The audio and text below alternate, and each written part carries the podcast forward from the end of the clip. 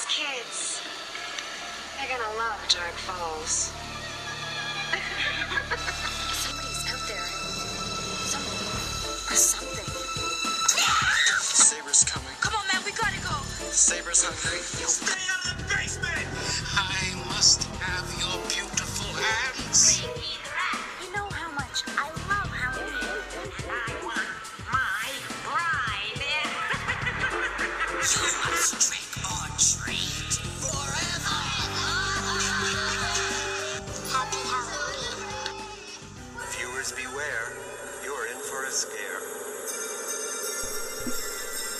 Isn't there some like marsh? I found it.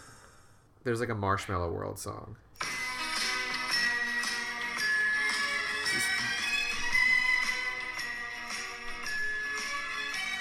a marshmallow Oh, I think I know this. No, I don't. I do not. Know. he sounds like he's melting. Wow, this sounds like every Christmas song kind of put together.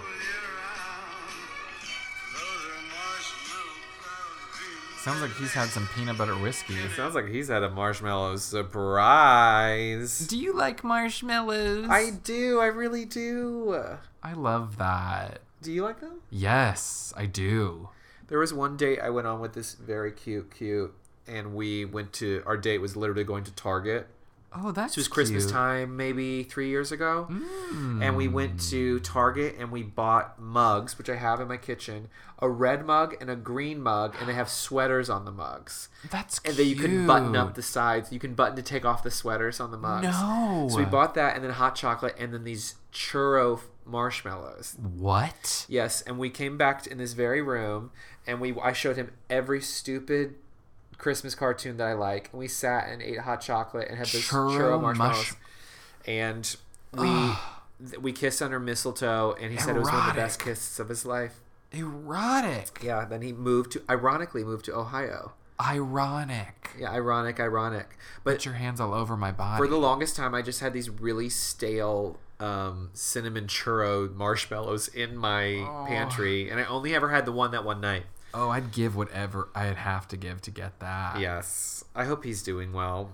Yeah, we'll never know. He just like he's a real person, so it's like it's tough because it's like he's not an actor, so we have like we don't have very much in common. And he like got some job that I don't even know what it is, and he moved to fucking Ohio. Sure. You know, he's from Puerto Rico now. He lives in Ohio at some office job. Yes, I know. Anyway, anyway, hi. Let's talk about Goosebumps. Yes. I am Daniel Montgomery. I'm Matthew Scott Montgomery, and today we are talking about the sixth Sixth. short story and more and more and more tales to give you goosebumps, the holiday edition. And today is Is Marshmallow Surprise. This is not. This this story does not. disappoint It that's true. No, but this story is, is about four it- pages long. and it's not what it sounds like. Like to me, it sounds like oh no, we're making hot cocoa in Mama's kitchen, and the marshmallows are gonna grow really big and like monster blood. It's exactly what it sounds like. Great. Well, that's not what we get. I always think that's exactly what it is. And do honestly, too. we just read it, and I again think that's what it is, even though I know that it's not. so you guys are gonna have to keep listening to figure out what the surprise is. So our Ooh, protagonist, ooh. her name is Marcia Zane, Marcia Zane. and she's got R.L. Stine loves an M name. she's got two younger brothers, an eight-year-old and nine-year-old, Ricky and Ronnie. Ronnie. Rodney, and this is already so much better than that Catherine Lance stuff we were talking about last episode. Can we please not talk about it? yeah, we have a lead girl whose name starts with an M, and she has not one, not three, but two annoying little brothers. And their you know names what? Are I bet and she has red hair. Yeah, she probably does. A zing, zing, zing. So she and her two brothers are sliding down, are sledding down Spooner Hill, Spooner Hill, huh? and they're going really fast. Oh no, they're heading right into Mrs. Spooner's yard. Oh no, they they sled right past her no trespassing sign. Oh no, Ricky lands in her rose bush. Oh no, he's all in Mrs. Spooner's rosebush. Oh no, Ronnie all flips up onto a frozen shrub, and Marcia Dunn goes flying through Mrs. Spooner's garden and crashes into her mailbox, breaking it. Oh no, Ricky says, You're dead meat, Marcia. And then the boys remind each other of all those times that Mrs. Spooner flipped over them crossing the corner of her yard to get to school one day because it was against the rules. And the time she called the police when their dog dub- dug up her garden. Ricky says he heard that Mrs. Spooner buries kids in her garden. Marsha's like, you guys, you guys, Miss Spooner's not gonna hurt us. She's just really mean. She's probably just angry because of all those ding dong ditch pranks people pull on her. Well, especially the two boys. The boys say, like, well, you know what? Why don't we just run? We don't have to tell her about the mailbox. We can just run. And as they turn, they're blocked by Miss Spooner herself. No, Miss Spooner is a tall, skinny woman with long white hair twisted into a bun, yellow brown eyes, and sh- her eyes crinkle like newspaper. She chuckles and says, It's a good day for sledding. I hope nobody's was hurt. And Marsha's like, I'm so sorry, Mrs. Spooner, for breaking your mailbox. And Mrs. Spooner says, Oh, Oh, that's okay, child. can be It can be fixed. She says, You children must be cold. I insist you come in for a cup of my special hot cocoa. And then, in a nasty twist, we find out it's been nighttime this whole time. yes, and there was a nob- f- nobody told us that. and there's a full moon hanging above her. The boys think it's a trick, but and like I don't want to go inside, but Miss Spooner insists, and Marsha's like, "You guys, we we should." So they go inside the house. Oh my gosh.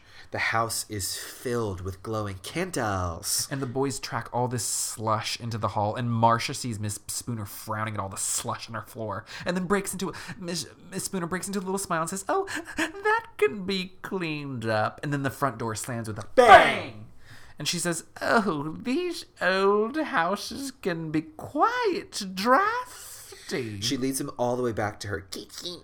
Shelves crammed with thousands of jars and bottles, dried plants, and flowers hung thickly from the ceiling. It's practically choked in baubles and plants. There's a big fire fire that crackles in a, on a big black in a big black stove, and everything smelled strange and spicy and honestly really good. this sounds like a nasty old witch's house. Marcia sees seeds and grains and all kinds of things in bottles, and she sees a bottle of eyeballs. Wait, those aren't eyeballs. Oh, no, Daniel. wait. Those, Those are are- just those are white, white onions. onions. Yeah, I see that. And Mrs. Spooner says, "Sit." it's Miss. It's Miss Spooner. Mrs. Spooner's her mother. Miss Spooner says, "Sit, sit."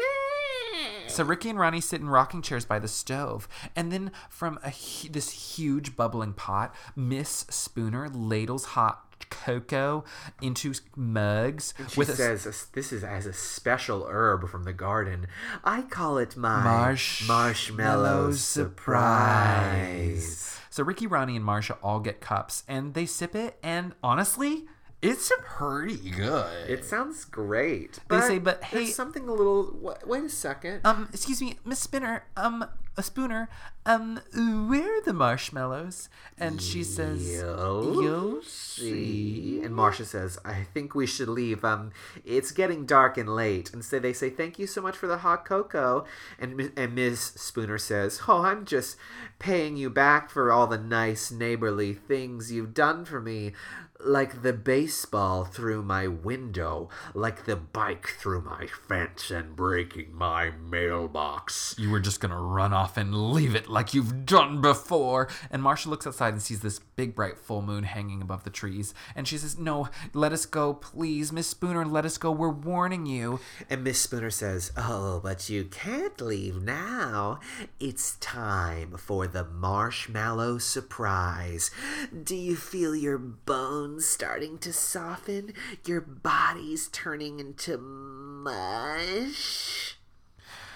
You are the marshmallow surprise. And their bodies start to change in front of her, and they and Marcia says, "We warned you, but you didn't listen." And Marcia starts to growl as fangs grow over her chin, and thick brown wolf fur sprouts all over her face, arm and arms and body. And the boys raise their wolf snouts to the moon, and they howl.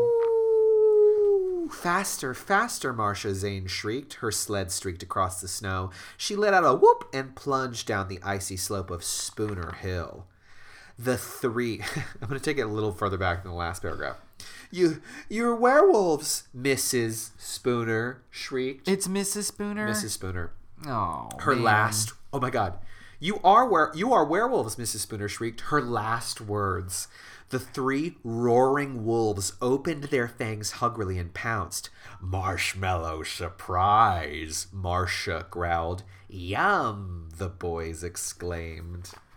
It's so dumb and so fun. It's so R.L. Stine, and it's a full moon at night because they asked us as werewolves. And they, oh, I actually always forget that twist at the I end. know. That's why they did. That's why they wanted to go home. I, I didn't remember the twist either, and I absolutely love. I think it's so fun. I love um, the idea of the marshmallow surprise is she's giving this hot chocolate that's going to turn their bodies into marshmallows or into mush. It's just like I love the witch next door, whether it's fucking Vanessa or Clarissa, whatever witch we can get. I'll take it. I'll chicken, take chicken, it. marshmallow, marshmallow. Um, it makes me want a cup of hot chocolate. Me too. I think I may make some tea when I get Oh, home. I think I might too. A cup of hot cocoa. a, cup of, a cup of hot chokers. a, hop, a cup of hot clunkers.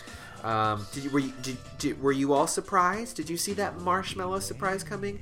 Do you like marshmallows? Tell us at welcome to Deadcast. Marsha Zane surprise. Yes. Marsh, marsh, yeah, Marsha Yeah. Marshmallow. Yeah, you can say hi to me specifically on Instagram at Daniel X Montgomery or on Twitter is just Daniel Montgomery. You can reach me Instagram at Matthew underscore and my Twitter is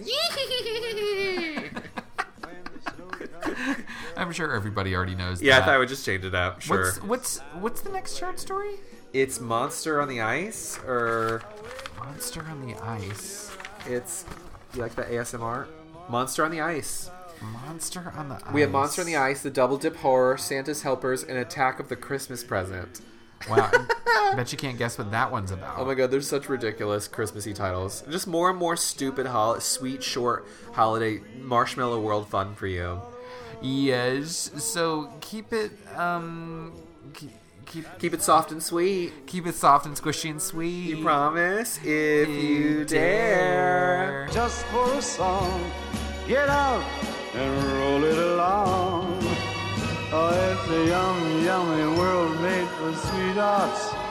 Take a walk with your favorite girl. It's a sugar date. What if spring is late? In winter, it's a marshmallow world.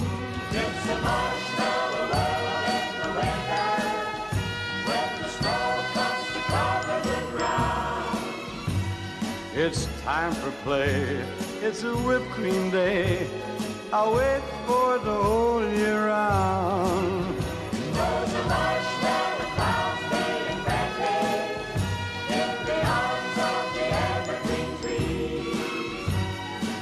Sun is red like a pumpkin head.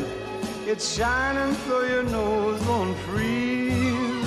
Ah, the world is your snowball. See how it grows. That's how it goes whenever it snows. The world is your snowball just for a song. Get out and roll it along. It's a yummy, yummy world made for sweethearts take a walk with your favorite girl. It's a sugar date. What if spring is late? In winter, it's a marshmallow